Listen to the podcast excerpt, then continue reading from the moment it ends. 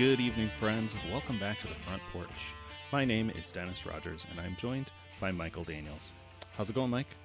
It's beautiful. It's beautiful. Been a beautiful week. Been a beautiful day. I think we just got a little rain. We did. I guess late last week it had a day of rain, and where I was at, it was just kind of overcast. But then 10 minutes away in town, it was flooding, evidently. So I must have just missed that, but yeah, just a wave. Yeah, no, I got the weekend was beautiful, so I got to go out, and it's been warm, 70s to 80s, but not too warm, not too humid. So really, really enjoying it. It's getting close into well, it is vacation time. So what it's getting close to is where I'm going to start thinking about taking a trip somewhere, which I need to do sooner rather than later, but I do like getting out and getting away. So yeah, that's starting this week that thoughts. But until then, I've spent my extra time that I have this summer last week doing all my media stuff. Besides like household outside work, but yeah, I caught up on a lot of movies, a lot of shows, and got some video. I'm catching up in my Steam library, which I'm feeling pretty happy about. Yeah, I'm actually handling multiple games better this time. Like, I might talk a little bit here as we went through. I played some Vermintide 2 this week, which I hadn't played in about a year or two, and it had several content patches. So, it's kind of like I had done the things I wanted to do, and now coming back to it, it's got all this new stuff. So that was fun. I bought Rome 2. Total War Warhammer. Is what it was, Warhammer 2, and I played a little bit of that so far, and holy cow, that game is a lot of stuff. It's a kind of like a real-time strategy? No.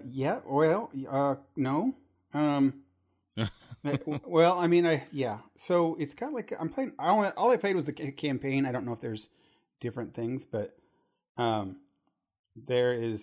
it's got an overworld kind of type map thing where, and I don't want to go in the whole description of the game. It's got an overworld map where you you go and manage your kingdoms and your cities and upgrade your cities to have I want an extra building that will give me this troop. Now you don't actually, unlike real time strategy, you don't place the building in or anything. You just say on the town menu, I want this building or upgrade this troop or whatever.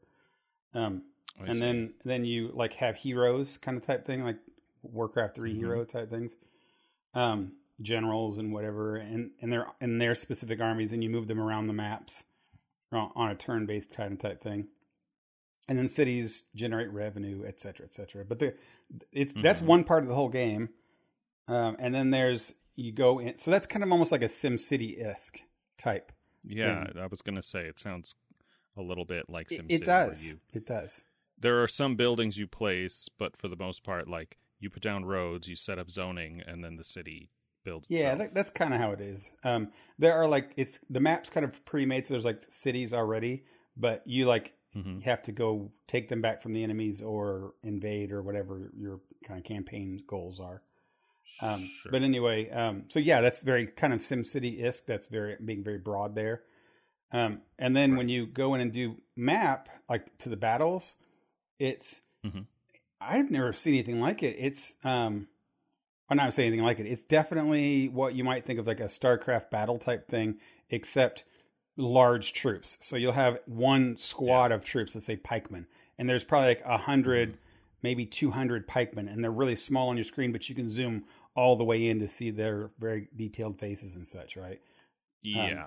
And then that's one squad, and then of 100 or 200 of these guys, and there's archers and pikemen and dragons and goblins, and there's just so many different kinds of troops, and they look like what you see on TV with the they're marching down the ways and stuff, like Gladiator or something. Yeah, is it? It's the same franchise as the other Total War games, like Rome. Yeah, I've never played any of those, but I'm assuming it's the same kind of mechanic.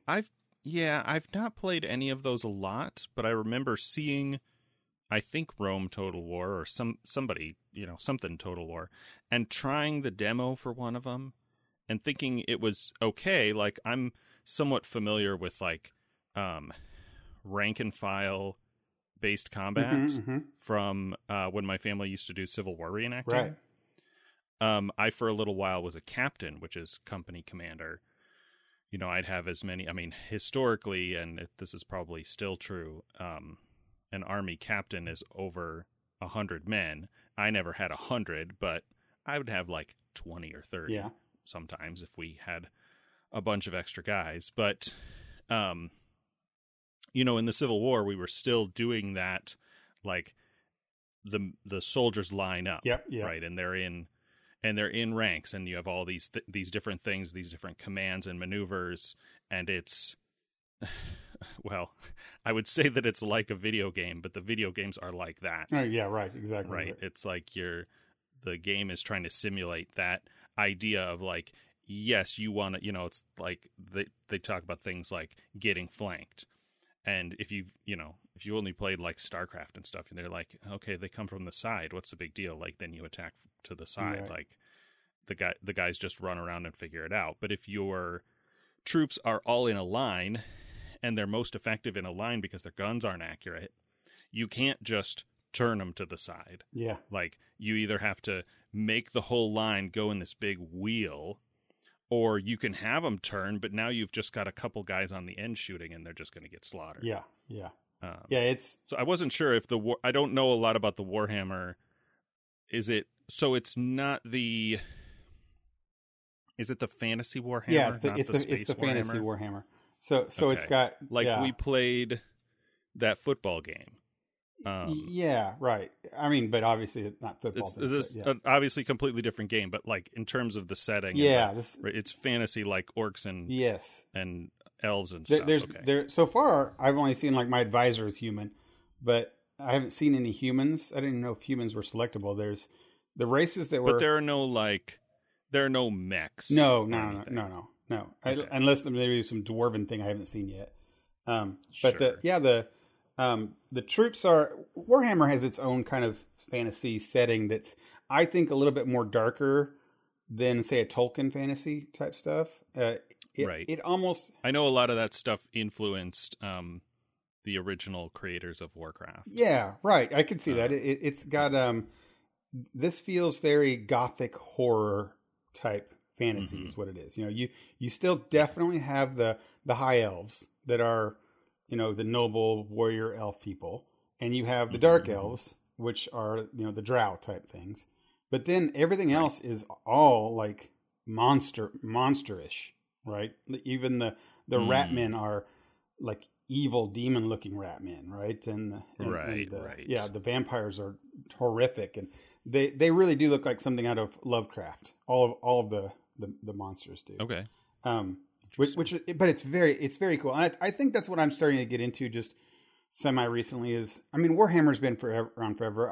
I played Warhammer games, and some of my friends have been big to it, but I just been like, I prefer like the D&D settings or the whatever, right? But, so I kind of recently been getting into it, and I really kind of like it. It's alt fantasy. I don't say alt fantasy, but it's a different one, right? It's not Lord of the Rings, and it's not D&D. Sure. So, which is pretty cool. And it's got its own like big history, because they've got tons and tons of books and role-playing systems. And so it's got us, you know, Warhammer's got the settings. And I'm sure people who are big into the setting know all of the Skaven and the chaos and the things like that. But I'm just learning it, which is neat. Like Warhammer sets you through this Warhammer Total War. His campaign is, you know, walking you through I chose the High Elves just to start and learn, and their, you know, their politics and their people and their story. So it's kind of like my first step into that kind of thing. But anyway, the gameplay of it is, when you're doing that battle stuff, is pretty cool. Like it's a really, really huge battlefield, right? Like a huge countryside type thing, and you have these troops, and I've only commanded troops about, because I just kind of started playing, like 500 people, right? With 5 different troops of maybe 100 each. Okay. And I've just done basic stuff. Like I had the cavalry, pikemen, archers, right? And so and they're just learning the basics of the game. Like, okay, archers shoot at a distance. And if you're on a hill, it matters. It takes all that kind of stuff into consideration. Sure. Your troops, like you said, flanking, the cavalry can hide in the woods and then run up to side. It made me feel a lot like playing what's that game or that movie we watched, show we watched on Netflix with they fought in Vikings all the time.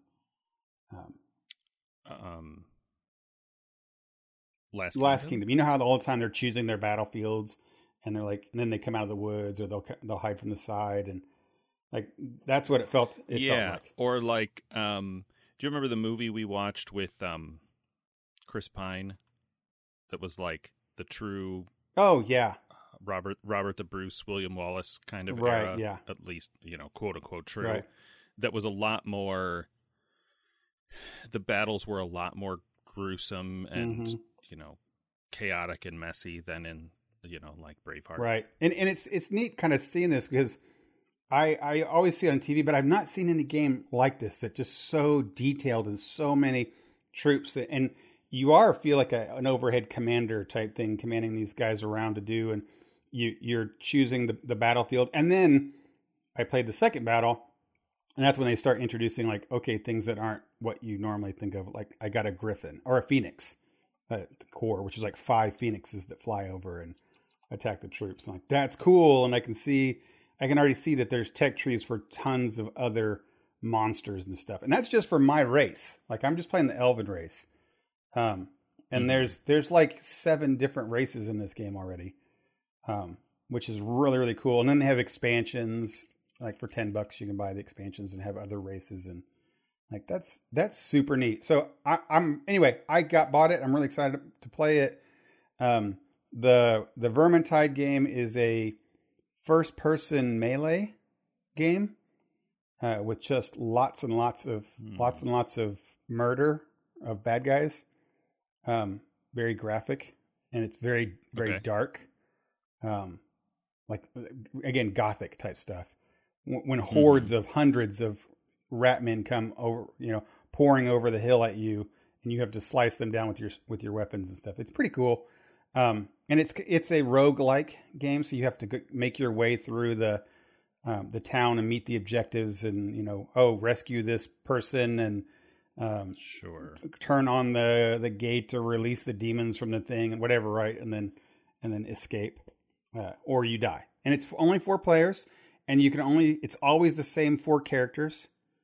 Like, so you had... Yeah. It's like, you guys played this last year. Did, yeah. It's like Left 4 Dead. Yeah, I guess. I hadn't played that one, but I think so. Another game I didn't play. Yeah. So. And again, I haven't played it for years, so there's new classes. So it's the same characters. Like, there's always the elf lady, but she has different jobs, right? She has different classes type stuff that she can do. So, like, that's kind of cool. So, anyway, I got to do some of that this week, and that was really, I'm having a real good time with it. It's, you know, feeling like I can spend that time and do the summer stuff. I picked up, sorry, I keep rambling about video games. I re-picked up Dust Elysium Tale on the PlayStation. It's a side-scrolling platformer, kind of Zelda-ish game. Like, I remember hearing about that, but I don't. It's fantastic. It's a truly fantastic game, and it's just one that I just want to play through, right? It's only like, they say it's only like 10 to 12 hours to play through. And I know last time I had about six hours into it. So I'm just going to, you know, sit down and play it. It's just been really fun. To a non-gamer, that sounds like so much. It does, right? But to a gamer, it doesn't seem like that much. It's not. Right. No. Matter of fact, we were talking about in VR, our friend of the show, Bill, was talking about buying a game for $10 that was going to last him 6 hours. And he's like, man, that doesn't, you know, I don't want to spend that much money for just 6 hours. I'm like, 6 hours is a lot of time. Entertainment. 6 hours of like VR time is a different metric though. Although my Demio time is going off the roof with time. Like I lose my time, track of time in there. Like I realize it's it's been an hour and a half, 2 hours. And then we're like, we just played a game. That's, you know, I lose track of that. Yeah, I had a little bit of that. When I played Vader Immortal, I was starting to check the time when I was getting close to the end. I was like, how long do I go? But that's a game I play standing up. So it's a little different. Right, sure. The you gotta crouch and move, and as I was playing all this stuff, I was thinking, man, Dennis is gonna be on me. Like, how have I played so many games or done so much stuff in a week? And like I realized, like, last year at this time I was playing an MMO, and that's why now I can, all my time, I forget how much time gets sucked up on MMO time. Like, and it's... Well, that's a good opportunity for me to segue into my kind of funny, weird story about World of Warcraft. That's right, you're playing that again, right? They got the new expansion. Yeah. This is going to be old expansion that's new. This is going to be pretty specific to World of Warcraft. So as always, there are chapter marks in the podcast. You can skip ahead if you neither know nor care about this. So World of Warcraft Classic. We talked about this about 2 years ago-ish when we had my buddy Sean on, my former GM, and our buddies Zahn and Pete, brothers, and I played World of Warcraft Classic for about 2 months. Ish, which is 2 months of like multiple 4 or 5 hours a day. I want to say, maybe not quite on some days because I was still doing the podcast and stuff. You didn't tend to spend that amount of time on an MMO without you just kind of not thinking about it. It's like when you go in the forums and people are like, "Oh, how long is it going to take me to level something?" and somebody's like, for a casual player, you should be able to get to max level. And they're talking about retail. They're like, you should be able to get to max level, within a couple weeks if you're only able to play like 2 or 3 hours a day. Right? Yeah. And the people with full time jobs and kids are like, you and I have vastly different definitions of casual. Totally. Like, they're talking casual 2-3 hours a day. Hardcore is like 40-50 hours a week. Right. Where to somebody out there, like, my casual is like I get on a couple times a week. Yes, for an hour. That's what I would think of as casual nowadays. Exactly. Yeah. Anyway, World of Warcraft Classic just dropped the Burning Crusade. Right, that's the first expansion for the game back in 2008 ish. So I think 2008. It's the expansion that I played the most of originally back when I was working for Trotsky, and then for a while when I was unemployed. Definitely rated the longest and most hours most successfully. We talked about that. That's when I met Sean and raided with him. And so I was kind of excited for this, kind of on the fence. And then, of course, as more of our friends expressed interest, I got more interested. Our buddy Pete was playing by himself and got to level 60 just before what they call the pre-patch. So, as part of this story, when we dropped off of playing Classic, most of the Classic group switched over to Retail, which is the new version of the game. And then we picked up Zana Pete's brother, Ben, and also our buddy Aaron.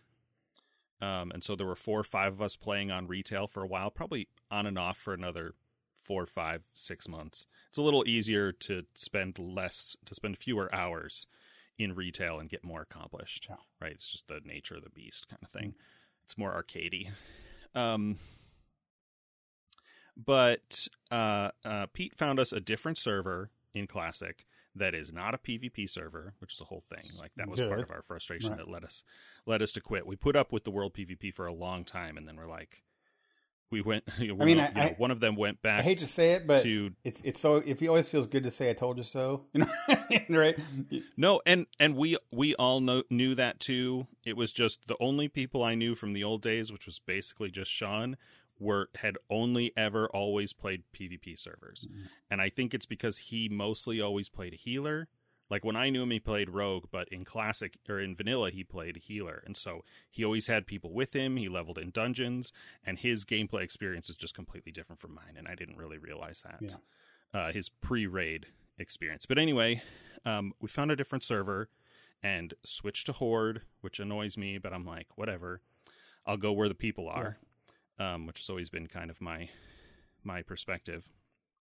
And they did something different. I got to move this story along or I'll use up the whole podcast talking about it. They did something different in Classic than the original Burning Crusade launch, where instead of making the new races, which are Blood Elf and Draenei, instead of making them available when the expansion started, like day of, they were going to make them available in the pre-patch, which is the time leading up to the new expansion, which they started doing a couple of, well, they sort of started doing it almost all the way back with Burning Crusade, but it's gotten more and more involved. Like the current expansion in retail is Shadowlands, where you go into like the afterlife, and there was this whole big event for almost a month where you could kill all these bosses and do all these things that were only available in this small window of time. But in Classic, they were going to make the new races available. And I'm like, all right, when that drops, I'm going to start a new character because I wanted to play Blood Elf. And I'm either going to be Paladin or Hunter. I talked about this a couple weeks ago. I ended up with Paladin just because nobody else in the group was talking about rolling anything that could tank. Aaron has joined us along with Zahn and Pete. And so they are Warlock, Priest, Shaman.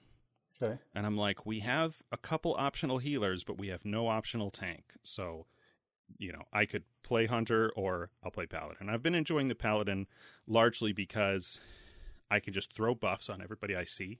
The zones are all crowded because of the expansion launch. And then, I can see people that they've accidentally pulled too much or stuff has respawned on top of them and they're close to dying. And I can help them kill stuff and throw heals on them, and they're always super grateful and it's rewarding. Right. Right. But I was doing that sort of casually, quote unquote, casually leveling up this character. And then I found out, probably with less than a week left. So, for time frame, they started the pre-patch 2 weeks before the expansion launch, which was June 1st and May 18th, respectively. Okay. I found out that there was a quest available right outside the Dark Portal, which is where you go to get into the new zone for Burning Crusade. There's a quest to kill 6 demons that are coming out of this portal. And if you do it, you get a tabard. And the tabard doesn't do anything. It's just cosmetic, except it has like a use ability every 15 minutes that makes your character flex and puts a big yellow glow around you, like you're a big deal. And you have to be level 55 to get this. Okay. And then I looked at my time, and I looked at, I had not been playing, very intensely for the, week and a half, up to this point. Yep. And I was like, I wonder if there's enough time. And we were coming up on Memorial Weekend, right? Yep. So I'm like, I have 3 days. I have a whole weekend that I can devote to this. And as I sometimes do, I did not get really, really serious about it until Monday, Memorial Day. It happened to be when my parents left. So there was I could stay in my room all day and play WoW and nobody would knock on my door or anything, but I still would feel awkward if I didn't come up and participate in meals and stuff. That's how I feel now Sydney's gone for the summer. That's exactly how I feel. Right. So, moving along with the story. So I played quite a bit over the weekend, and then Monday, Memorial Day, aside from going up to heat up food or use the restroom or whatever, I was on the game all day for almost 20 hours. Oh, jeez. Basically from when I woke up until 4 in the morning. Jeez. Because I was looking at the clock going, the quest is going to go away when they shut the servers down for maintenance, which was 7 a.m. Pacific because it's California. But that's 10 a.m. our time. Right. And I'm like, for several hours, I really toyed with the idea of what if I just don't sleep, stay up all night, and then I'll sleep half the morning and call in sick and come into work the afternoon or whatever. My job is pretty flexible that way. And it got to be 4 a.m. and I was level 52, I want to say. Oh, goodness. Maybe a good ways into 52. You get to the point where even with some really good solid grinding, it takes 2 to 3 hours per level. Yeah. And if you're just grinding, killing mobs, it's going to be more 3 or 4 hours. I was watching the clock all day, just trying to keep going. And then I'd get sidetracked on stuff. I'm what if I get in a dungeon, maybe things will go a little faster. And then sometimes that's true and sometimes it's not. Like the dungeon group could be really slow. I had a tank that was kind of underleveled, and they're just like very slowly methodical. Like we never wiped. We only had one death, and so it was a good run, but it took so long. Yeah.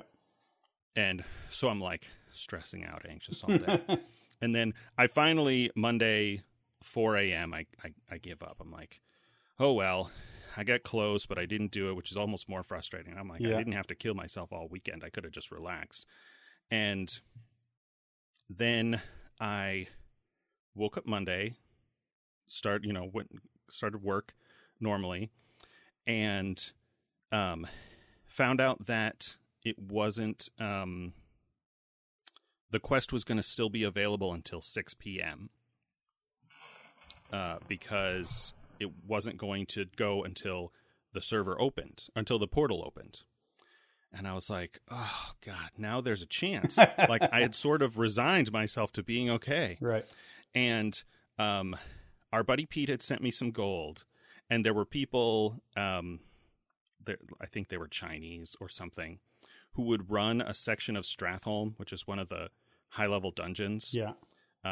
They're two mages, and they do, like, slow frost damage, so they can kill all these mobs, and you get, like, 25% of a level in each run for 30 gold, right? They're, like, doing it as a service, as boosting service. Oh, my goodness, yeah. And so I did that for several hours over my lunch break, and then... It got closer and closer to 6, and I was like, I'm really pushing the clock here. And I get down there, and because it's right before the portal opens, the whole server is there. It's just surrounded with people. Oh, right. And I'm frantically trying to tag the mobs as fast as I can, because that's how the tagging still worked in Classic. Yeah. And I've gotten 5 of the 6 that I need. And I've hit the last one, and then it's like 5:57, 5:58. It's not even 6 o'clock yet. All the mobs coming out of the portal despawn. No. And then the portal changes color, yeah. But people still can't get through it because of the lag and all this thing. And then it's nothing. I'm like, are you serious?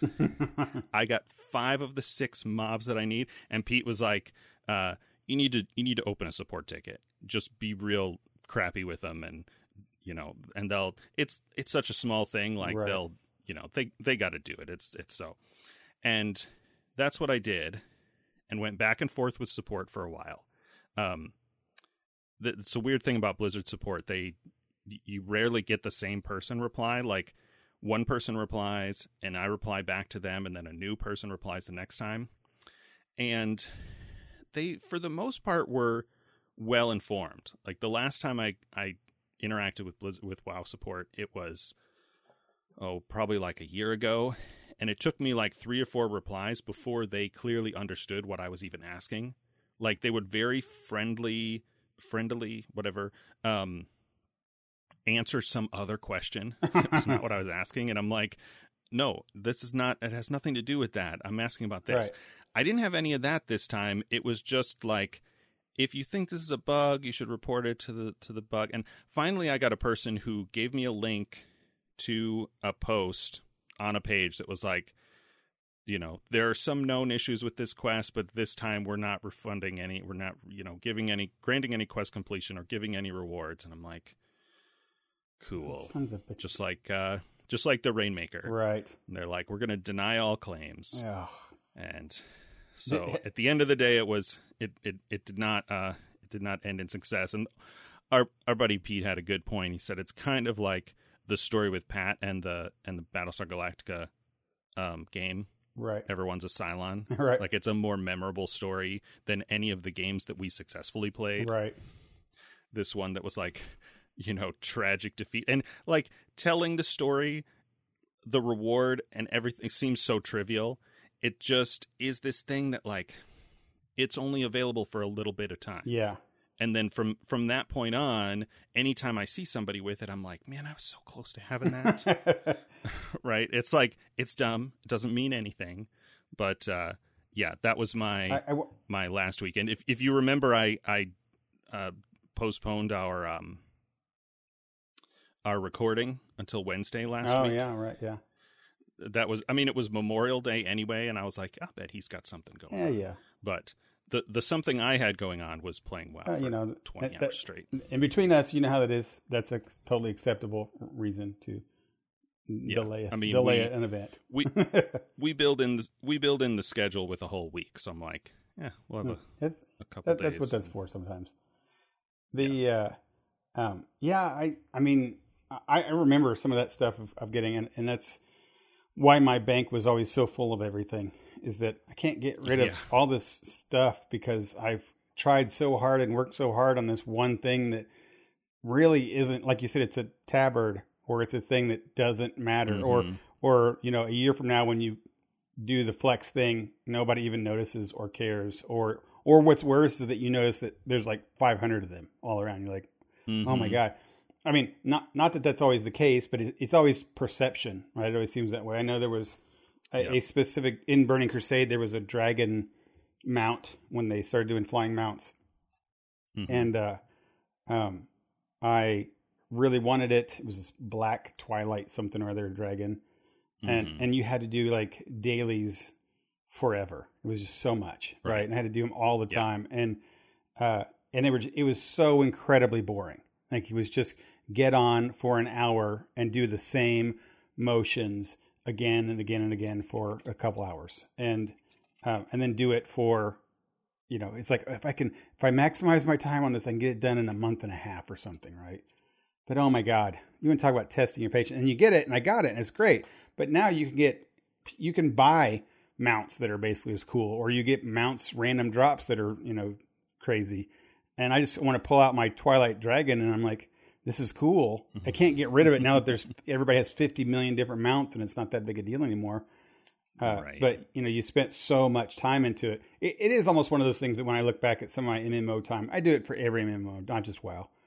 You know, you put that kind of effort, what you just described, into something, and to you it kind of means something, which, you know, kind of validates it in your own, as long as you enjoy doing it. But I think MMOs do have too much in my memory of not fun to fun times, right? And I don't realize it when I'm in it, right? Like and a lot of times it's on you, right? Yeah, like it is. It totally is. Because I, you know, as I was just saying, I spend a lot of time raiding in Burning Crusade, mm-hmm. and so for the most part, from that point on. You know, when I would come back, because I would take breaks and then I would come back, and I'm like, oh, I don't have to raid. Like I was part of the raid group of this guild, and my one real life friend at the time was that very like competitive type A, like he would play, you know, whatever PvP shooters and stuff, and wanted to be the best. Like he had that drive that I don't really have, and so in order to play, for us to play together, like I had to do the best that I could to like fake it till you make it with this guild, with this raiding thing. And then once I did that, I was part of it. Like I couldn't, you know, I couldn't quit. Like if we were going to raid, I was expected to be. Yeah. That's the raids are the worst because it does do that. You're beholden to other people a lot more than just a few other people. Right. But. And so, when, I mean, I was DPS, they could have gone without me. Sure. And, you know, I would often ask, I'm like, if I'm good, if you guys need, and, you know, they would very often take me along because I, you know, I did fairly well. I was never at the top, but, you know, top 5, top 10, but, of our 25. And so then when I came back to the game, I was like, oh man, I have all the time I want now to like, farm up all the weird mounts and try to collect all the different pets and do all the fun side stuff that I didn't have time to do when I was raiding 20, 30 hours a week. Right. And the problem with that was there was no, like that was the only reward to it. And if, you know, like best case, I would see a stranger and they're like, oh man, you have that mount. But more often it was like, oh, you have the Onyxia mount? I have that mount too. Right, like, yeah. If they also collect mounts, like they have it. And if they have not quit every expansion like I have, they have everything I have and more. Right. Like I'm never going to catch up with the serious collectors. And I also am not, engaging in any of that, rewarding and also frustrating, all the things that go along with social activity. Yeah. I'm not getting any of that either. I'm just playing an MMO by myself. Yeah. Yeah. Basically. Yeah. And I've tried to get into groups, but of course I'm not a super extroverted kind of person. Right. So I'm like, after the first couple times of somebody having a kind of bad attitude or a little bit of drama toxicity, I'm like, I don't really want to put up with this. Right. Like without my one friend, like dragging me along through it, it's not worth the effort for me. Yeah. But. I think when I played Neverwinter, which was the last MMO that I played, I was solo for that. And I think that game does lend itself to a lot of solo things. It depends on the game, for sure. But Final Fantasy was that way. Right. But I started to feel, I got to the point where I was hitting dailies on stuff to progress the campaign, some of the campaigns. And I was running them for about a month. And I was actually one of those, like, I paid for the premium for this, which is really not much. But for 6 months, I got, 3 months left on the thing. I want to keep doing it. But it was a lot easier for me to just take that step back and realize that, oh, there's other games that I kind of want to play that are also fun. And I also have a good time with, and I like this one. And it's kind of like when you work with, especially MMOs, you work your way all the way up to get to like the cool parts, and you want to keep doing the cool parts, which I think leveling is awesome and fun. But when you get to the grouping and raiding, that's when it's really fun. So you want to keep doing that stuff, but the actual, like the newness, the new things that you do or get become work, right? It's to get any more of that new stuff. So it's kind of a mixture of, you do enjoy doing it, but not to the same extent, because you're not, getting anything new or doing anything new. Unlike, say, like first person shooters, I'll say, you mentioned your friend who was a shooter person. Those games from the outset aren't necessarily about progression. They're just about that bite-sized minute. Right. Or, whatever. I mean, unless you're doing it competitively, and then the progression is something else. Like it's not an in-game progression. It's a more social progression. Yeah, exactly. Yeah. Same thing with fighting games, the same way, it's a things that you go and continue to do. And it's still about those minute to minute type things. You're not unlocking new characters, playing fighting games really. But, anyway, the thing with the Neverwinter stuff was that it was easier because I was just doing solo stuff, that I realized I can totally shelf this and it's totally fine, right? It's right. I can always come back to it if I really wanted to. MMO, I also had that thing in my mind, realizing that MMOs never end, right? I had caught up to the successful ones. Yeah, I had caught up to the current content and was playing the current content. And then when I got to the current content, it was like, oh, current content time means slower progression, more TDM, and that's how almost every, Final Fantasy was the same way. You finally catch up to it, and then you're like, oh, now it all slows down and things are kind of a drudge now. I never got even close. They dropped a new expansion a couple weeks ago. Oh, did they? And I'm like, we got up to the first expansion. Well, they had like a half expansion with the vanilla game. Yeah, we got through. I think we got through that Realm Reborn. We got through that and through its sort of end game stuff, which there's a little bit of that in WoW. When you get to like close to 60, you skip it now from Burning Crusade onward. But originally, it was this like, do these zones, do the Plagueland zones, do the Winter Spring, and it's all kind of a slog. But that's because that was the end game. That was the, like, okay, you've got a lot of time now. You're not leveling. You can do this and this and this. But, like, we did that, and we got to the first expansion for Final Fantasy, and then people started to quit. And I forget what I did. I probably came back to WoW. I think the main problem with that one is that it was a sub game, so you had to, I always had to feel like I had to keep playing. And then the other one was that that, and I think this is just because it was a Japanese MMO, was that they never felt like they were really totally 100% on board with making the leveling smoother. It was always, even the past stuff they did when we were there, but even that felt like, we've cut 15% off of the time. I'm like, that is not what we're asking for here. We're asking like half the time, right?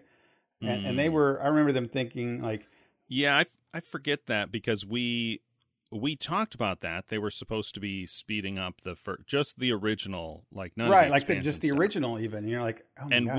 I think we got past it. Like I think I got past that before they did the smoothing out, and then even with the smoothing out, we're like, okay, well I've done it now. Yeah, yeah, that's a whole thing. And if you go back, this is the thing about time that what we're talking about, like how time investment and kind of with your story with time investment is that. You know, they do, and I hope this doesn't come off as a me bag on MMOs because I really enjoy MMOs, and I'm so glad they're around. Mm-hmm. And I'm looking. There's that Crow something or there that I'm looking at in Crowfall mm-hmm. as a potential. I'm not saying that that's something I'll do, but potential for the next thing. So I like them, and I do. We talked about that a little bit because I'm in the beta and I played just a little bit of it. It has an interesting concept that I know is not something you really like, and it isn't really something that I would like either, but. It seems like similar to games like Terraria, Minecraft, Valheim. Mm-hmm. The world is frequently restarting, and I don't know what kind of timetable that's on. Yeah, it has the potential, like Diablo seasons, to constantly have an opportunity for you to jump in, right? Yeah. Not constantly, but regularly, right? Like if it's every 3 months or every 6 months, you're like, oh, hey, they're coming up on a new reset in Crowfall or something. Right?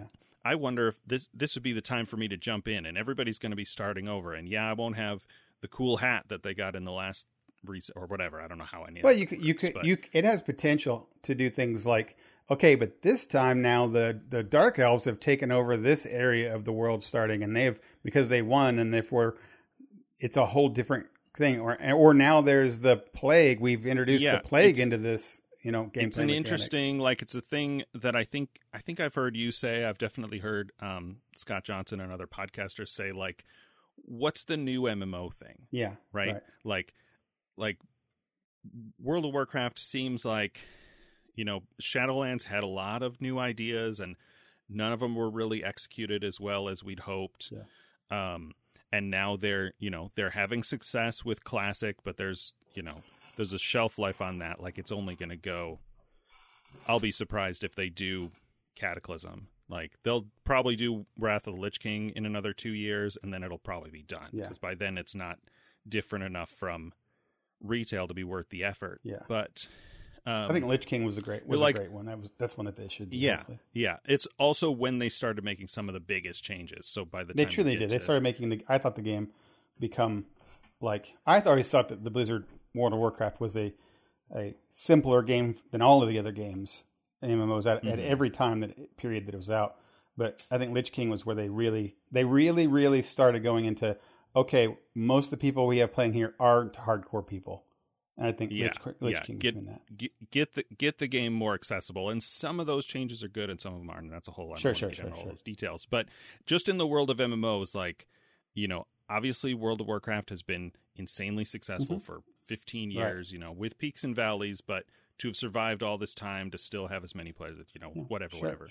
And then there are a handful of others like Final Fantasy and Guild Wars 2 and Elder Scrolls Online that have their chunk.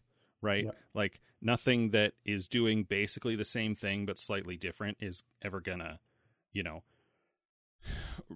pose real competition for World of Warcraft. I think you could. I do succeed for sure, but as long as they keep updating WoW, it's gonna be the familiar thing, right? They're gonna be the majority of players who are gonna say, "I'd rather just keep doing this than learn something new." If there's nothing new, just this with better graphics. Well, I think with different races. That's why something like Crowfall. We mentioned Crowfall because it's. I've said for the last 2 years now that what's a real MMO that's new, right? So they launch MMOs that aren't they don't have crazy graphics, they don't have crazy cool stuff, they don't do anything really new. They kind of are your basic MMO formula with some differences. And you're right. And when you're doing that, then sure, WoW is the thing. But the thing with WoW is that, and this says as a person who hasn't picked it up, played it consistently like you have, is that so there are way more people that haven't played WoW for 10 years than there are people that are still playing WoW.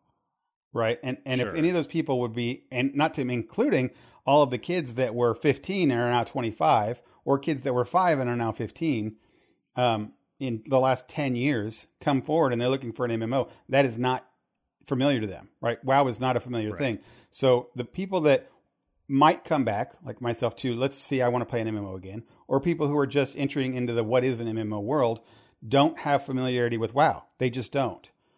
So it's poised for a newer, better MMO to come along and trump WoW.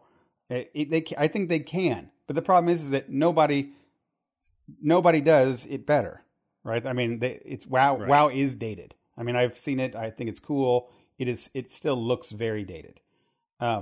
Yeah, for sure. Right. I mean, that's again a whole thing, but you know, and I don't know, it might just be one of those things where like it was a product of its time, and nothing like that will ever happen again. Like the things that are that's huge, for sure. You'll never get 12 million. The things that are huge now are, you know, you have Fortnite and it doesn't last. It, you know, has its sort of viral day in the sun, and then people are playing.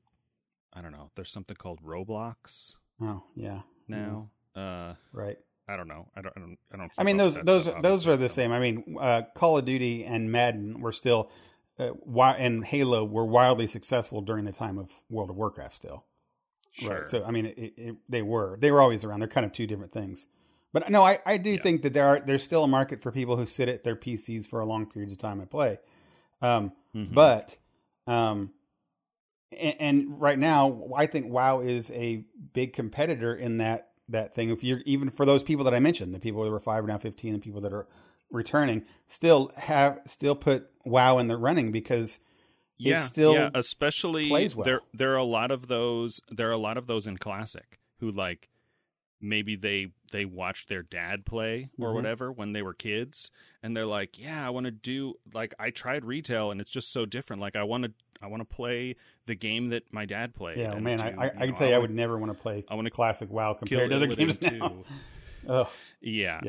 I mean, I had a group that did it, and I never made it to 60 in Classic or in Vanilla, ironically. But at the time I was like, oh, this is a thing I didn't do. I'm going to go and I'm going to, you know, do Molten Core and stuff. And you know, again, as my group it's a thing. Went into playing retail, we did that instead. But anyway, I do believe that there, it could happen.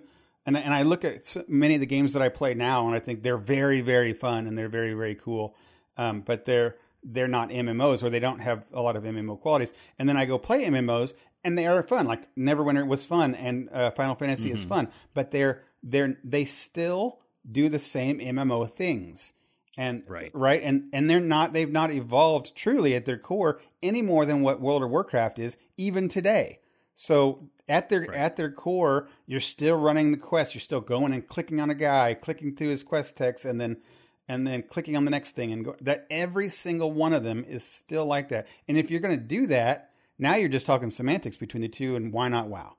Right. So exactly. That's what I'm saying. I think that there is definitely position in the market for an MMO to come, but it can't just do the same MMO things. And I don't know what that is. I'm not a game designer per se, but everyone who's played MMOs knows what I'm talking about. You know, once you're done with the initial ooh-ahs, you're just running around town, collecting every exclamation point, running out, killing the things that are in this area, running back in town, getting the reward, selling the items. Yeah, that's you can't do that. I don't think that you can do that. Probably the most different MMO that I've played is Black Desert, and that I agree. That was its own kind of. There were some things about it that I really liked, like the amount of the amount of things that you could do with little to no interaction because of the pathing and the way that it would move. I'm like, I don't need a flight path because I can just jump on my horse and say, yeah, run me to the blacksmith NPC in this town over here, and it'll just get me there. Yeah. It also had that overworld stuff, like where you had crafting that went from like one town and merchants to another town. And, you managed this whole like. Commerce empire and stuff, but that stuff also sort of ended up being its downfall for me because I spent so much time doing all that stuff that I was never really playing. Right. Yeah. Yeah. Right. Like I was never going out and fighting any monsters or doing any quests. Like it took up all my time just to manage all my professions and my my network of employees, of workers. Yeah. So some of these will be cool and interesting. I know that to wrap this segment up, the we've had there's some rumblings in the low background of our friends maybe looking at PlanetSide 2. That's an old game too, but it is an MMO. It's a first-person shooter instead of a point-and-click one. And I'm not saying that's the thing, but you know that there is some other games out there that are different. I don't know if there's a lot of MMOs on the horizon, so we're going to look at this Crowfall thing. I still have a feeling it'll end up falling in, by what I've seen, falling into the whole quest, go get quest things, go do quest things. I did was the questy thing. I think the resetting world is the question. Maybe that that'll actually be good. Rewarding or does it dissociate you from the world and sap you of motivation, or again, we're just talking here. It could do things like maybe it runs you through the leveling or the whatever process quickly in a certain amount of times, and then you do everything that you can do in that arc of time, and then it resets, and then you and now it's time to do a different thing. And so maybe it will encourage trying new builds, trying new characters, new alts, new whatever, right? Every iteration, kind of like Diablo, like what you said with seasons. A new season comes out, you want to try a different class, Try a different class. Try even if you either that or try a different build or a different build. So maybe just try something new. I mean, they could do that. That could be a thing, right? Yeah, that's all speculation at this point. Right. So we'll see. Anyway, MMOs, still thumbs up on them. I like that they're around and it's good. And they've got so many options that are really great. They are really great. It's nice to see that it's not just WoW. I mean, WoW is still great. But if you want something else, if you want prettier characters, you can play prettier characters with a very similar game with Final Fantasy. Or if you want much prettier characters with a microtransaction, quite a bit different game, you can play Black Desert. Black Desert. I think they've done like a major rebuild thing recently. Of Black Desert? They also have a mobile game. Yeah, they have a mobile game that seems very similar to the base game. Man, I could not see myself playing an MMO mobile game. That would be. I've always thought that they should do. Integrate better integrations with mobile games and MMOs. Like I can't see why MMOs don't have a component that you can play on your handheld. No, I'm not talking about running your character around, but right. WoW has done that for the last couple expansions with their. I don't know if you played into Warlords of Draenor, but if you've ever played a game where you recruit guys and then you send them on missions, they do this in the Assassin's Creed games, right? They, for the last 3 expansions, I think, have done that. Like, they have a mobile app where you can use guild chat and do some auction stuff, but the auction thing is weird. And then the main thing is you can manage your missions that you send. Because there'll be, like, 3, 4, 8, 12-hour missions. And so, like, if you don't keep logging on the game all the time or do something with remote desktop, like I've definitely done. I did that a lot with Black Desert. Yeah. You get on your phone and you're like, oh, are they done? Okay, let me collect the rewards and send them out on a different mission or whatever. Yeah. But it just seems like a nice ripe area where you can actually have a component of your game. Yeah. That. Yeah. It annoys me that WoW doesn't have a way to do that with pet battles. Yeah, that makes sense, right? That you would go and you build your pet or even like, yeah, you do like if they had, I don't know if they do mounts, but like say that mount battles, right? Like you could train and raise your mount and battle your mount, and then you go in the game and actually your mount has changed because you have grown it or something. Right. That would have. I mean, crossplay. It seems like Final Fantasy could do that, though. They're being a Japanese game, they would have to support so many different kinds of phones and stuff it probably would be too much work. But anyway, that's I think that's always been a neat kind of thing with stuff that could be done better. There's potential there. Oh man! All right. Well, we've talked about this long enough. I did get a chance. Sarah and I watched the first 2 episodes of Resident Alien. Oh, we talked about it a little bit last week, just a little bit. Yeah, we talked about that. With Alan Tudyk. Alan Tudyk, this show kind of baffles me because I'm pretty sure, at least on IMDb, and I think the ratings trend high anyway, but it's got like an 8.2. And I'm like, boy, I don't know. Like, it's not bad, but it's not, I wouldn't give it an 8. Like, I would give it a 7 at the absolute most. And, you know, again, I'm only 2 episodes in. Yeah, that's what I said myself. It's like, maybe I'm just not seeing, maybe I have to watch like a whole season. I don't know. Maybe like as you get through the season, it gets better. But I'm very put off by the facial expressions Alan Tudyk is making all the time. And I know it's intentional, right? You know, you're repeating the same thing I said last week. It's hard. The same things you said. Right. I get that he's supposed to be an alien and he doesn't know how to control a human body, but the what's incongruous about that is that all the women that he meets want him.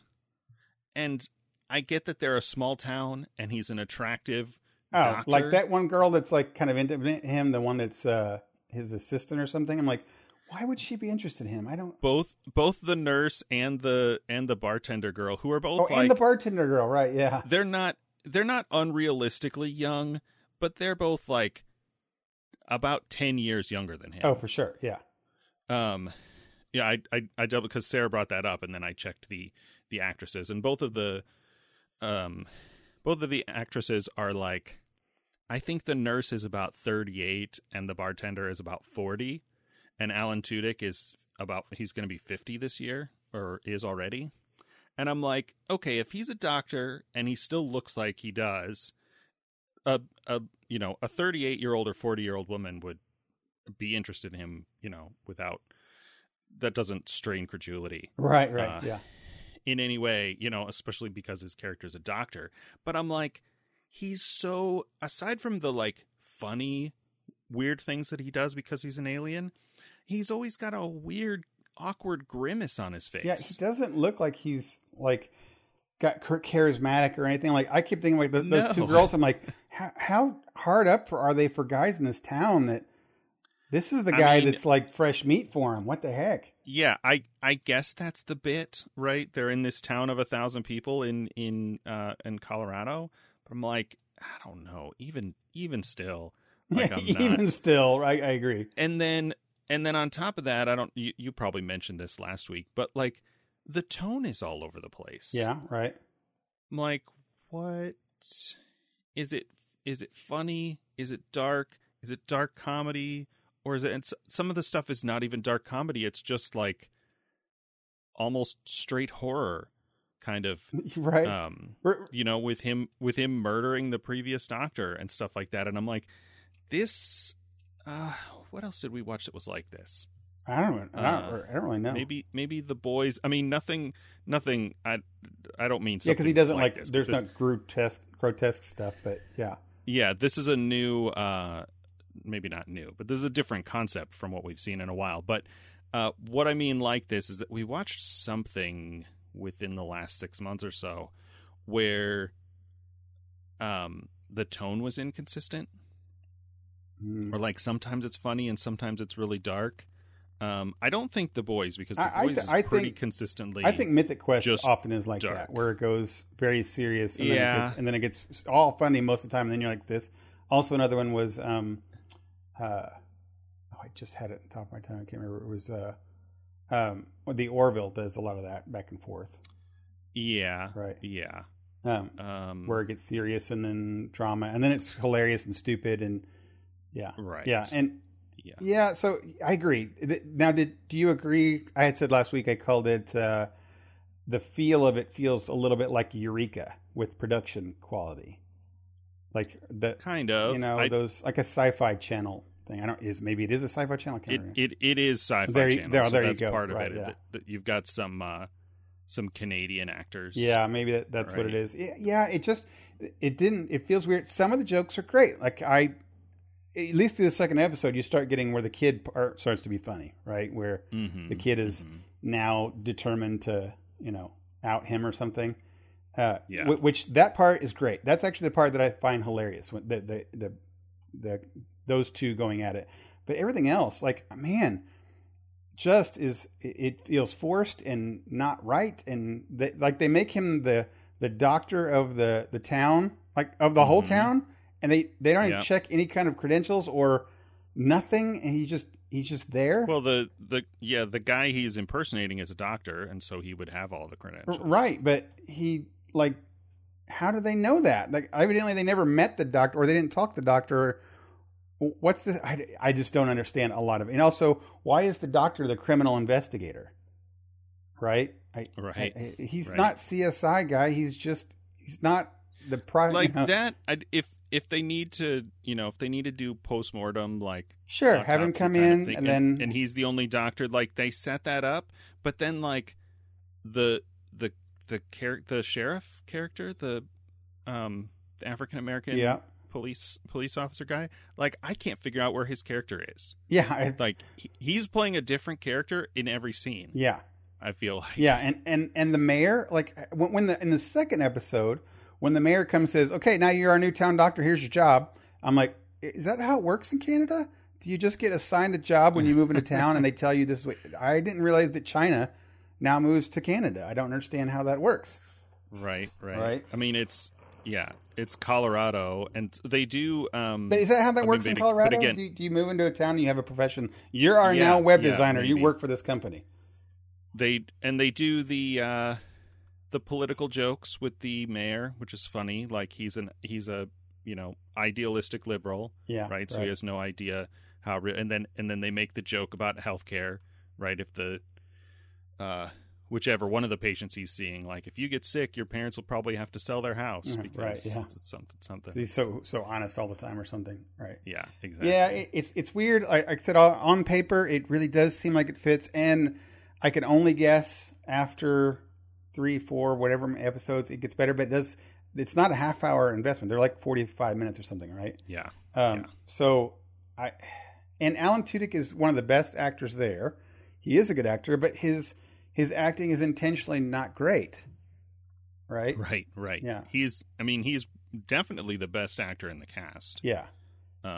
Several of the others, when they interact, I'm like, boy, this is so, I don't know if it's written bad or it's directed bad, or they're just bad. Like, I just am not buying any of the emotion. Oh, 100%. And that does go back to, like, the ladies. Like, mm-hmm.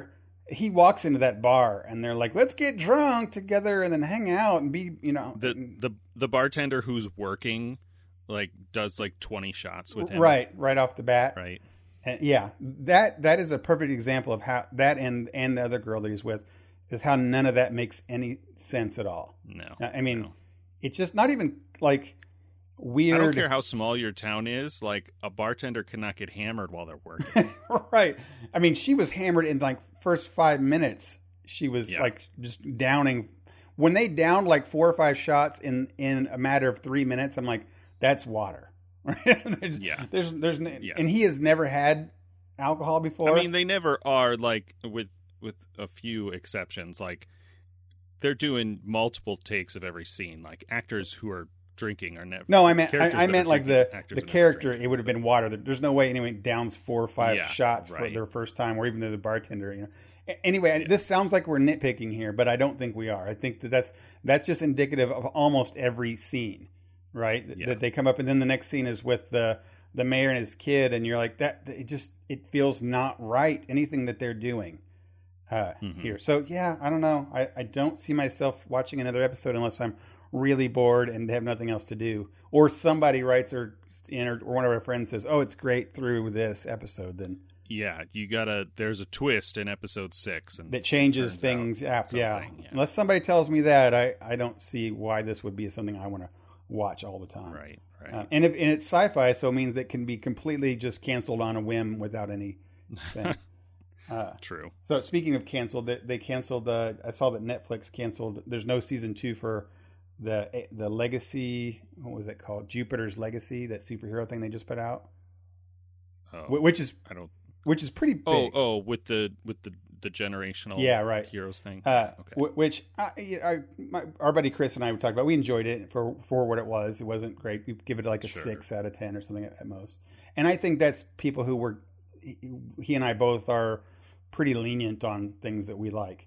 But the so I can kind of get it. The worst part about it is it was clearly nothing. I mean, nothing was really resolved, and it was made for season 2, right? Mm-hmm. So it's one of those like I watched that whole thing, and it was fine. Yeah. But it was the origin story, and now we're not going to have any more of anything else. I just watched, you know, how Peter Parker got his powers, and now I'm never going to watch anything with Spider-Man. Yeah, I watched a show called Ascension. No, I'm not going to remember what it's called, but it's a show where the premise is right after World War II, the government of the United States put a group of their best and brightest in an arc, in a space arc, and sent them to what's it called, Alpha Centauri. Okay.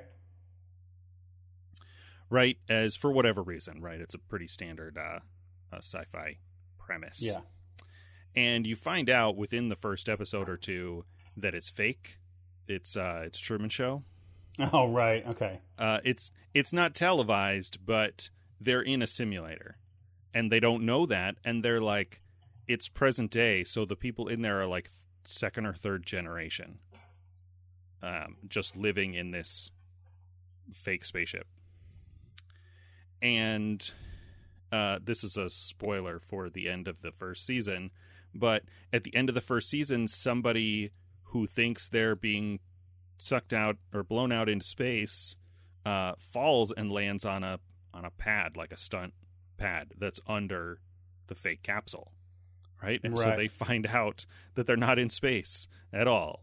Oh. And the show got canceled. And it's just done. That's it, right? Yeah. I'm like, this is a good show. I would have recommended this to people, but I'm not going to recommend people to watch a show that got canceled. Right. And you get no resolution to this story. Oh, man. I think that I have a feeling, it's just conjecture here, that things like that Jupiter's Legacy gets canceled because right now I don't believe that a lot of companies have a whole lot of leeway on money. Granted, Netflix probably wasn't hurting too much because of the pandemic, but there's more to than just subscriptions that Netflix has to deal with making money. Like everything costs more. Sure. There's actors, there's time and things that cost a lot of money now. For real. That are like much more expensive. Building sets. Yeah. All that stuff is much more expensive than what. So I don't know if that, you know, heck, even Disney's, you know, having lean times right now, that you have to invest and just throw money around like they used to. I was going to say that, I was going to mention that, you know, this doesn't get a season 2 when it kind of needs one, at least for, to give the story an end. But they Netflix gave that Katie Sackhoff sci-fi show Another Life, which was awful, just terrible. Everything I've heard about that has been just scathing. It's just terrible. Granted, they gave that one back in 2019 a season 2 nod. But I'm betting I have a feeling that if that was like today came out and then Netflix would be like, yeah, let's not just blow another $100 million. It was a different world in 2019. Yeah. Do you remember in 2019, like looking forward to the even number, like 2020 thing, like things are going to change. It's going to be better. It'll be better right now. We don't even know what. Yeah. I remember when I was a kid, 2020 for me, it would have been, I knew that was,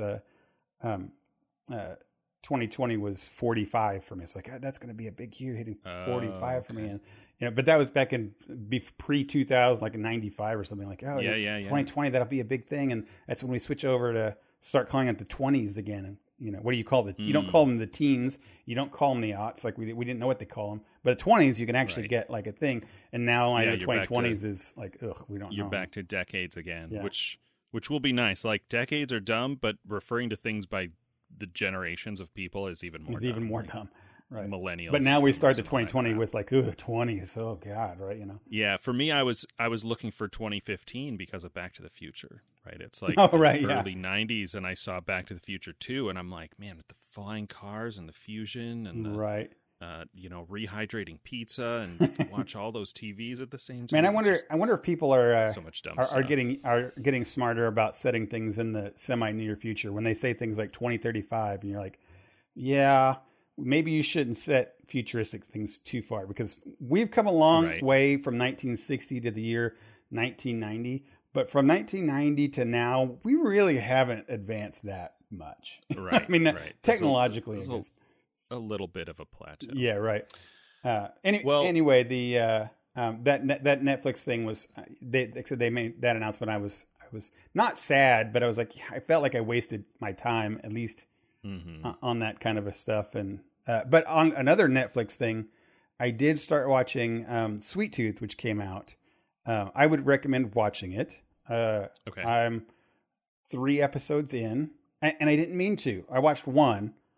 I was like, I'm just gonna, because I want to see, you know, if it was. So the title doesn't tell me anything. What is that? Oh, sure. It feels like a Harry Potter YA book, but not any teens, right? I mean, it just feels like that's kind of, it's got a world. It's very fantasy. Okay. So the premise is that it starts off in the very beginning of the episode. It's kind of really relevant to times, is that there's a virus that hits and quickly kills when it gets you, right? So a virus sweeps the world and kills so many people. So now that sets it up that we're in a post-apocalyptic world, right? Mm-hmm. Like The Stand. And I like that they show, like right at the beginning, they show like right when it's happening. So a lot of shows will be like, here we are 20 years into the post-apocalyptic world that ended by virus. Here you actually at the beginning get to see kind of the virus happen, you know, how it affects people. And then it's eerily similar to today's stuff with COVID, you know, like you see social distancing things on the walls, wear your masks, you know, they're doing everything they can, which we now know what you try to do during a pandemic to try and stop a virus from happening. And this one happens so quickly, you know, people get it infected, almost like 100% infection rate. They die within, you know, a couple days type thing. So it's really, really bad. Right. And so that's that, but at the exact same time, all of the babies that are born are animal hybrids. So they're like, And they furries. Show them kind of furries, right? They're but they're human. It's different ones are different. They're anthropomorphic animals. There you go. Anthropomorphic animals. Furries carries a lot of connotation with it. That's not what I mean. I mean more like Disney's Robin Hood. Yeah. The cartoon. Except that they're, I mean, all of them are different, but for the most part, they're mostly human looking, except they have some animal features. Like the main character, Sweet Tooth, has deer antlers and deer ears. Sure. So he has those kind of go out bit. Does he also have human ears or no? No, I don't believe he does. Okay. And then there's a little girl that's kind of a pig hybrid, and she's got a pig snout. Okay. But everything else on her looks normal. Mm-hmm. Right. And then they just introduced another kid who's looks like a hedgehog, but he mostly all looks like a hedgehog. He does look like an anthropomorphic Robin Hood character. I see. But anyway, so the narrator, which seems to be a pretty cool narrator guy, says like, we don't know what came first, the virus or the hybrids, but they happened at the same time. And no one knows why the virus happened. Obviously it's one of those things that people blame the hybrids, which they don't, they didn't cause it. Okay. But they, but they were all born then. And I don't know yet if all babies continue to be born are hybrids. They didn't really mention that, but that sets up the world, and then it follows a guy in the first episode. It follows a guy who decides to take his son into like Yellowstone, right? Off grid type thing. He's got a huge like backpack, and he goes off into the woods, and he raises his son out there as the world is ending. He goes out in the middle of nowhere to raise his kid. And then, so the first episode follows him raising this kid, and he gets to be about 10 years old. Semi-spoiler first one, dad doesn't make it, obviously. Mm-hmm. And now you're following Sweet Tooth. He wants to try and find his mom, but he's only 10 years old living out here by himself.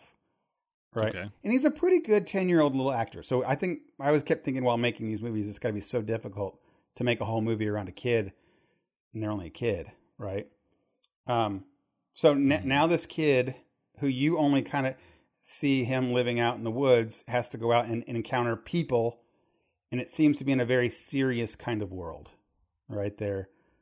Sure. As you might think of really actually happens with the world that, you know, some people hate these hybrids and they want to they kill them and hunt them. And there's none that are older than 10 years old. They're all kids.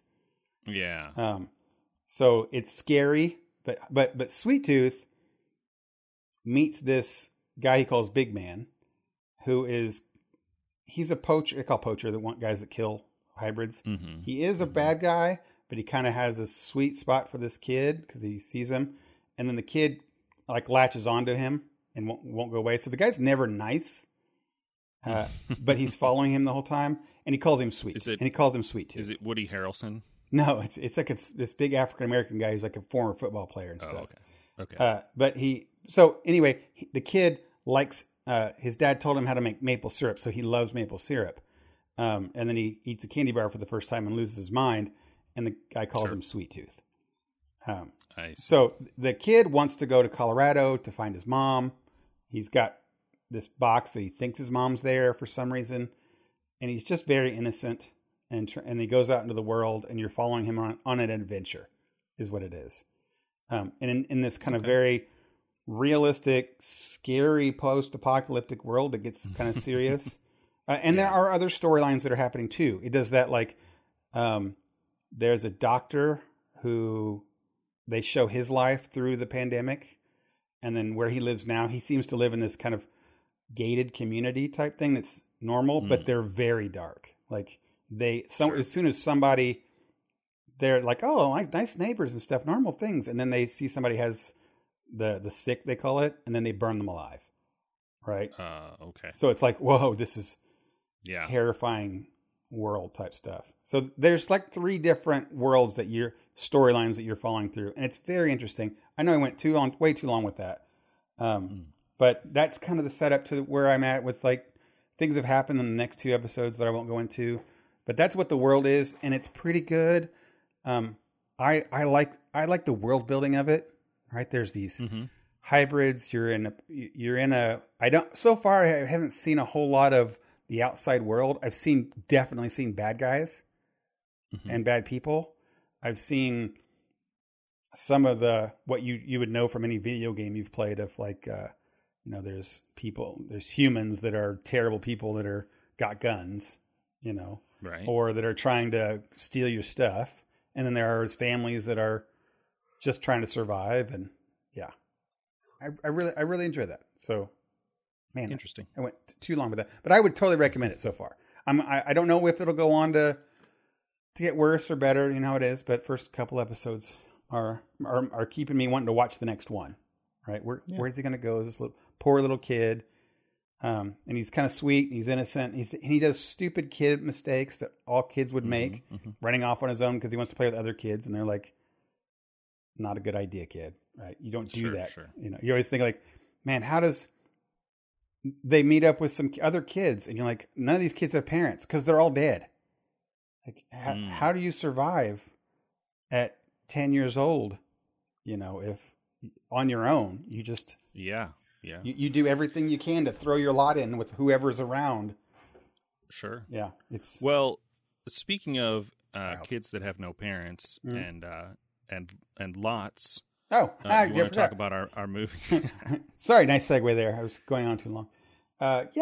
We did Sandlot this week for our movie thing, right? That's the 93, 95, something in that time period.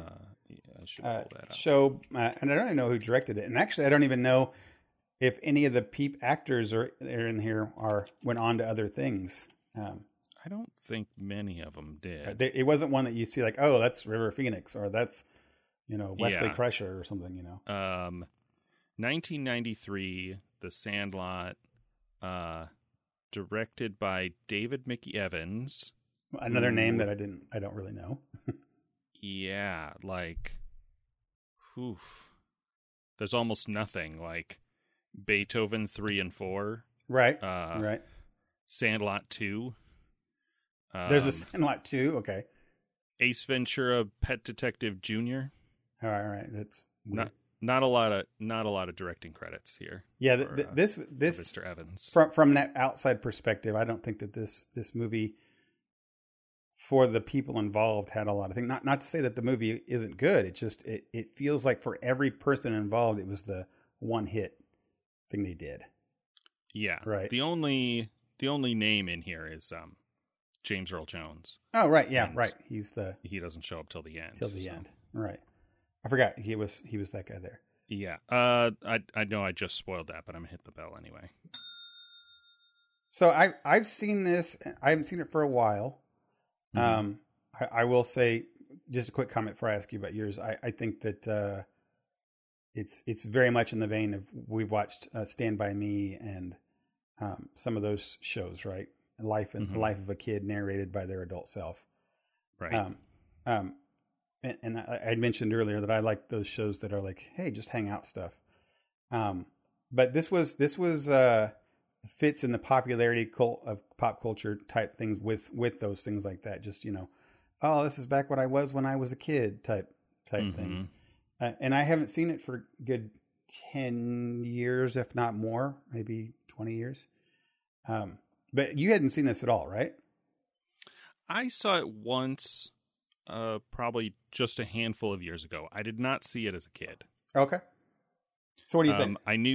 I knew some of the references. It was like when I went to college and I met guys just about my age, maybe, you know, plus or minus a year. Mm-hmm. And they would quote, you know, they would say, Killing Me Smalls. And they would say, hey, you guys mm-hmm. From the Goonies. From Goonies, yeah. And I had never seen either of those. Goonies, because it had swearing, presumably. And sometimes you just don't have the opportunity, right? Like I've talked about this half a dozen times on the podcast. Yeah, right. Like too many things. I have one well, I actually have a couple of cousins that are older. And so anything that I saw, I just happened to, you know, be there to see Star Trek or Back to the Future, stuff like that. But if I didn't, you know, if I didn't have the right opportunity and nobody says, you know, oh my gosh, you got to see Ghostbusters. Like I didn't see Ghostbusters. Well, even then, and us growing up, you have to make an effort to go do those. Like you have to go to the video store, hope they have it. If you didn't see it, you had to go and find the VHS, hope that it wasn't out, and sit down and watch it. Right. And so I have movies in my lexicon or whatever personal experience mm-hmm.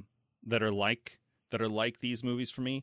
This felt very much like it's a weird sort of thing of, and I guess it's not really that weird because the filmmakers of this time were making movies about their childhood. Yeah. Right. So these like, mm-hmm. Not quite boomers, you know, a lot of Gen Xers and maybe a little bit of silent generation. I think it's boomers. 'Cause I think these shows mainly take place in early '60s. That is boomers, right? That's true. If you're thinking like born soon after World War II and are now like 10, 12, 14 years old. Yeah.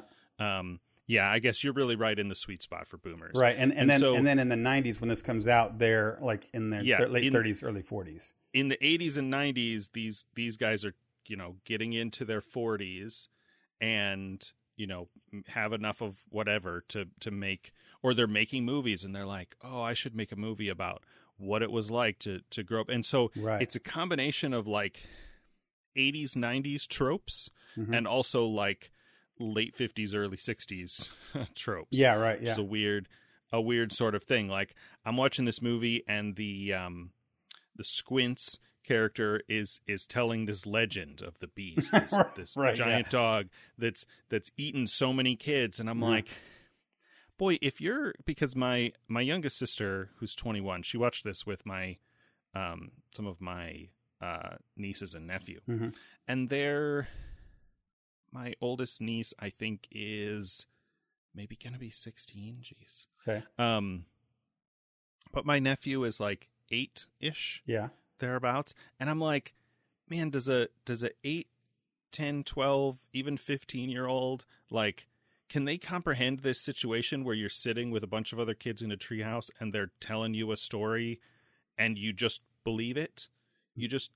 That's your only option. They did though. Right. I mean, there's no other. I was trying to explain to my sister earlier today that my one older cousin, when she was doing a paper for school or something, she would come over to our house because we had a set of encyclopedias. Yeah. Right. Yeah. And she could use them. She could borrow one. Yeah. Where, you know, otherwise she'd have to go to the school library and like compete with the other kids trying to use the encyclopedia. Right. Like to look up something that was curated and printed, you know, a certain, like at least a couple of years ago. Right. My grandparents had a set of encyclopedias that only had 48 states. Right. Because they were before, they were from before Alaska and Hawaii got admitted to the Union. Right. And I'm like, what a different world that was, where you did not have instant access. And I mean, you know, we have different problems now with reliability and credibility and all that stuff. But that idea of like, you know, if you were, and I think they, I'm sure that they allude to this in one of those movies, but like, you know, if you're a group of guys and you're hearing stuff about sex, right? You're hearing it from other kids. Right. And you're just trusting whatever, because you have no, you're not going to go ask your parents. Right. And it's just such a different. Yeah. And things, even simple things like him trying to throw a baseball. Like, it sounds silly that he can't just go to YouTube and search how to throw a baseball. Just watch a video. Nobody was there to do anything, to teach anything like it. And he couldn't do it on his own. Right. And you do learn so much from your friends growing up. And I know that is different in a different world today, but that is definitely how it was. It was that way when I was growing up, even that you know, that you have to, everything your friends said, or what you learned, like I said, about sex or girls, is from friends. And yes, half of it is wrong most of the time because they don't know, but whoever's the most confident, like you said, Squints he seemed to say his story with such confidence, and now you know it's completely fabricated. And when I do enjoy that scene later on when he talks about, you know, the Squints tells him that the old man is the worst, most evilest person in the world, and would never. Yeah, and he's like, "Why didn't you just knock on the door? I would have gotten it for you." Yeah. And they all start hitting him and bagging on him. Right? Yeah. That's I love that scene. Like, that's what it is. That Squints is completely believable because no one second guesses him. Right. And he's just charismatic enough to just tell the story, which is great. And something I like about this one that wasn't on some of the other ones is that they show it. The director shows it like it's the kids remember it, right? Like the dog chewed up. Yeah, every time they show the dog and the giant dog, I'm like, this is like that movie Big Fish, where you're seeing this stuff, but it's the way that the kids imagined it. Yeah, right. Because they're not seeing the dog; they're picturing the dog based on the sounds and what they see, and they're like, "Oh, this dog must be huge." And then you see the actual dog, and you're like, "Yeah, it's just a really big dog." Right, and you remember like he chewed up that pole like crazy, and we pulled it out. And your memory of it is, as you're a 40-some-year-old person, is that, oh my gosh, you chewed that thing up. But really back then it was, he just like, maybe the dog attacked the pole or something and you got terrified and you ran away. But I think that's maybe one of the reasons I like these things, is that so much of your life is so different when you're a kid. And when you look at it from an adult angle, it seems so simple and silly, and simple is the word, right? It's, you know, they go play baseball every day. Right. That's what they do, man. Yeah. Remember, I mean, the life. They didn't even all have TVs. So what else were they going to do? Yeah. And I actually liked a lot of the scenes where, he's like, "Mom, I'm going out," and he just runs. Right. And they just takes off. Yep. Even at night, there's one time when they go to the night game or something on 4th of July, he's like, "I'm going out," and then just at nighttime and runs away. No big deal. And that's right. Yeah, that's how it used to be. Moms never knew what the kids were, or the dads didn't, and I like it. I mean, I still like the show because it's just a simple little thing. Because of the way I think about stuff, I'm like, okay, we watch on our poster. We had both Goonies and Stand By Me, and those are pretty different movies. Sure, but still similar in a lot of ways.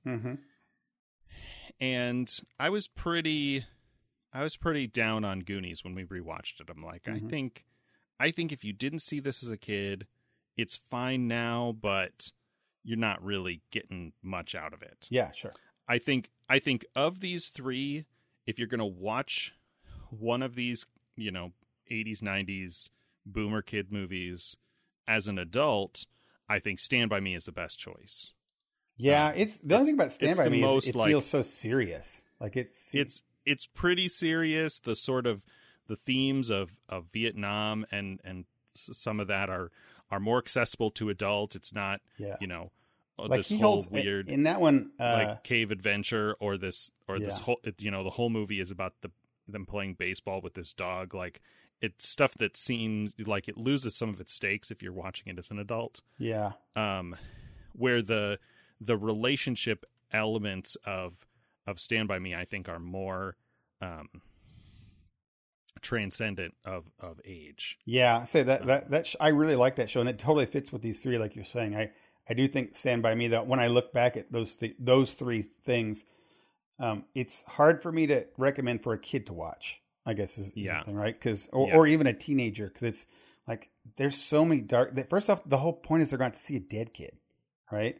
And then one kid is seriously disturbed and has problems and is wanting to commit suicide sometimes by standing on the train because his dad beats him.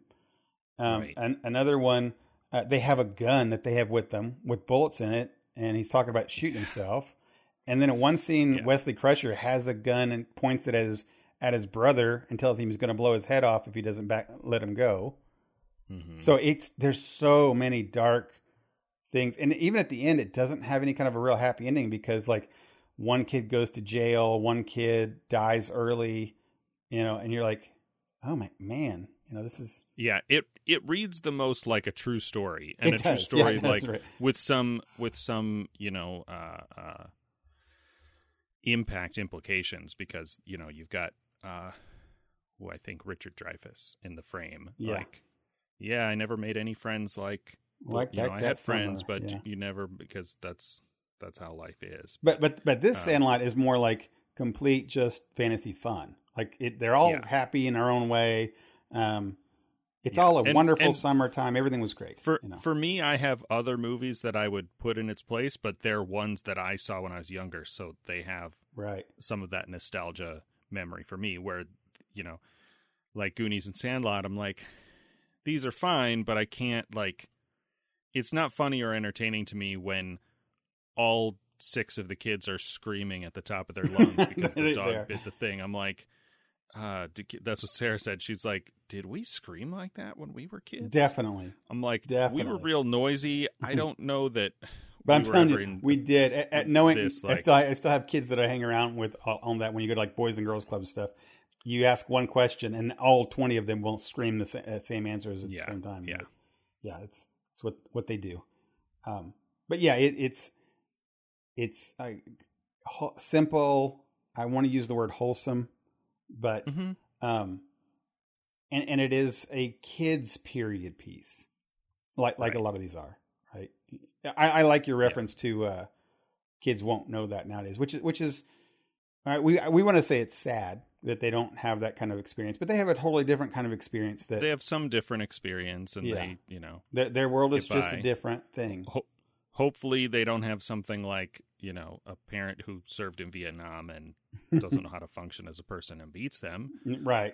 No, but and they don't. They have their World of Warcraft or their Fortnite times, and they'll remember growing up and getting online and playing online games with all their friends, and that'll be a great summer where they did that. But it is a weird thing. I have raised two kids in this millennial, whatever. And I do still feel that knowing all the kids, that they do get out less, not all kids, but they don't have to, it's more of a kids today. When they get out, it's a planned event. Right. Sure. No kids in any, at least in Indiana, the two cities that I've lived in are just running the streets. I mean, if they are running the streets, the society is trying to find them places to go and things to do on, you know, put them in a place where they can be monitored. Sure. But I also say, I know growing up, it was a different kind of neighborhood, but when I go to any neighborhoods looking for homes and stuff, and I intentionally look for where there's a bunch of kids, it's very difficult to find any neighborhood with just kids running around outside doing stuff. I've got my neighbor kids across the street here. There's three of them, and they're always out every single day playing. And I have a feeling their parents are constantly kicking them out, right? Making them do that. But granted, they're below 7 years old, so maybe that'll change. But yeah, it's just something kids don't. It's have just to do. Different. It's a different time. It is. You know, especially watching movies like this, it's tempting to look at the past or your own past or the time before, you know, with rose-colored nostalgia glasses, and it's just different, right? Like there were positive aspects to that sort of free range kind of let kids explore and learn on their own without that constant, you know, hovery safety net. Yeah. But then, you know, there were also elements of that were dangerous. Like the fears were not all unfounded. Yeah. Well, as like the mom says in that movie, she's like, I want you to go out and make mistakes and get into trouble. Not a lot of trouble, but a little trouble. Yeah. Right. It was a way that you can teach kids to do. And who knows? We won't know for like 50 years from now to see how those kids, if not having an experimental childhood right, doesn't benefit them or something, you know, but honestly, society will just change the way it does and be different the way it is, which is kind of cool. Something that we can look at in that perspective. And I would hope that our generation can be better parents in accepting whatever kids' life they have. Right. It doesn't have to be like ours. I don't. Sure. Right. Yeah. But we could watch the movies like this and see what it was like for that. You know, I guarantee you in 30 years from now, you'll watch a show like Sandlot and people will be like, that is such a weird, like you said, your nieces and nephews and stuff like that, when they turn 30, like how did people live like that? How did kids ever live like that? You know?